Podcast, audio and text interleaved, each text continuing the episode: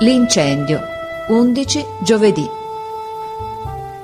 Questa mattina io avevo finito di copiare la mia parte del racconto dagli Appennini alle Ande e stavo cercando un tema per la composizione libera che ci diede da fare il maestro, quando udii un vocio insolito per le scale e poco dopo entrarono in casa due pompieri, i quali domandarono a mio padre il permesso di visitare le stufe e i camini, perché bruciava un fumaiolo sui tetti e non si capiva di chi fosse.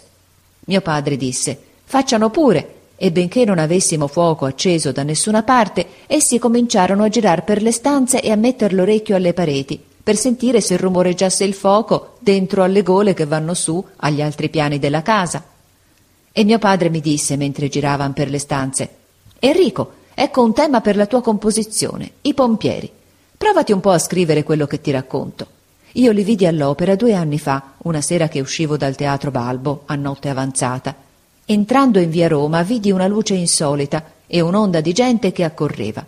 Una casa era in fuoco. Lingue di fiamma e nuvoli di fumo rompevano dalle finestre e dal tetto. Uomini e donne apparivano ai davanzali e sparivano, gettando grida disperate. C'era gran tumulto davanti al portone. La folla gridava Brucian vivi! Soccorso! I pompieri!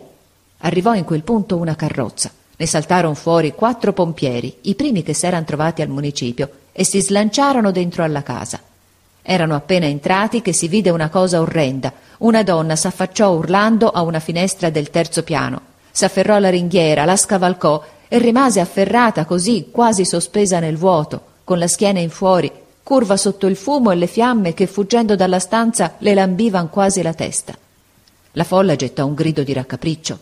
I pompieri, arrestati per isbaglio al secondo piano dagli inquilini atterriti, avevano già sfondato un muro e s'eran precipitati in una camera, quando cento grida li avvertirono. Al terzo piano! Al terzo piano! Volarono al terzo piano.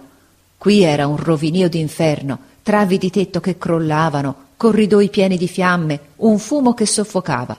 Per arrivare alle stanze dove erano gli inquilini rinchiusi non restava altra via che passar pel tetto. Si lanciarono subito su e un minuto dopo si vide come un fantasma nero saltar sui coppi, tra il fumo. Era il caporale, arrivato il primo. Ma per andare dalla parte del tetto che corrispondeva al quartierino chiuso dal fuoco, gli bisognava passare sopra un ristrettissimo spazio compreso tra un abbaino e la grondaia. Tutto il resto fiammeggiava e quel piccolo tratto era coperto di neve e di ghiaccio e non c'era dove aggrapparsi. È impossibile che passi! gridava la folla di sotto. Il caporale s'avanzò sull'orlo del tetto.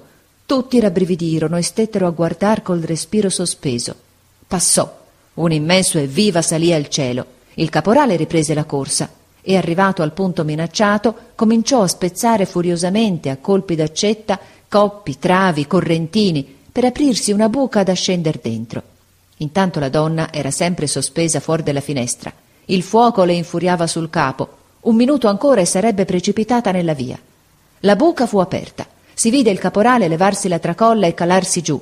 Gli altri pompieri sopraggiunti lo seguirono. Nello stesso momento un'altissima scala porta, arrivata allora, s'appoggiò al cornicione della casa, davanti alle finestre da cui uscivano fiamme e urli da pazzi. Ma si credeva che fosse tardi. Nessuno si salva più, gridavano. I pompieri bruciano, è finita, son morti. All'improvviso si vide apparire alla finestra della ringhiera la figura nera del caporale, illuminata di sopra in giù dalle fiamme. La donna gli si avvinghiò al collo. Egli l'afferrò alla vita con tutte e due le braccia. La tirò su, la depose dentro alla stanza. La folla mise un grido di mille voci che coprì il fracasso dell'incendio.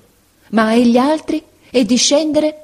La scala, appoggiata al tetto davanti a un'altra finestra, distava dal davanzale un buon tratto. Come avrebbero potuto attaccarvisi?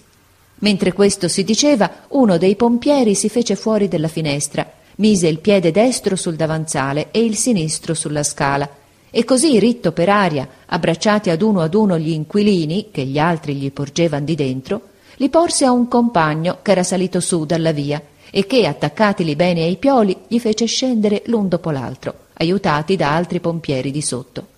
Passò prima la donna della ringhiera, poi una bimba, un'altra donna, un vecchio. Tutti eran salvi. Dopo il vecchio scesero i pompieri rimasti dentro. Ultimo a scendere fu il caporale che era stato il primo ad accorrere. La folla li accolse tutti con uno scoppio d'applausi ma quando comparve l'ultimo, l'avanguardia dei salvatori, quello che aveva affrontato innanzi agli altri l'abisso, quello che sarebbe morto se uno avesse dovuto morire, la folla lo salutò come un trionfatore, gridando e stendendo le braccia con uno slancio affettuoso d'ammirazione e di gratitudine. E in pochi momenti il suo nome oscuro, Giuseppe Robbino, suonò su mille bocche.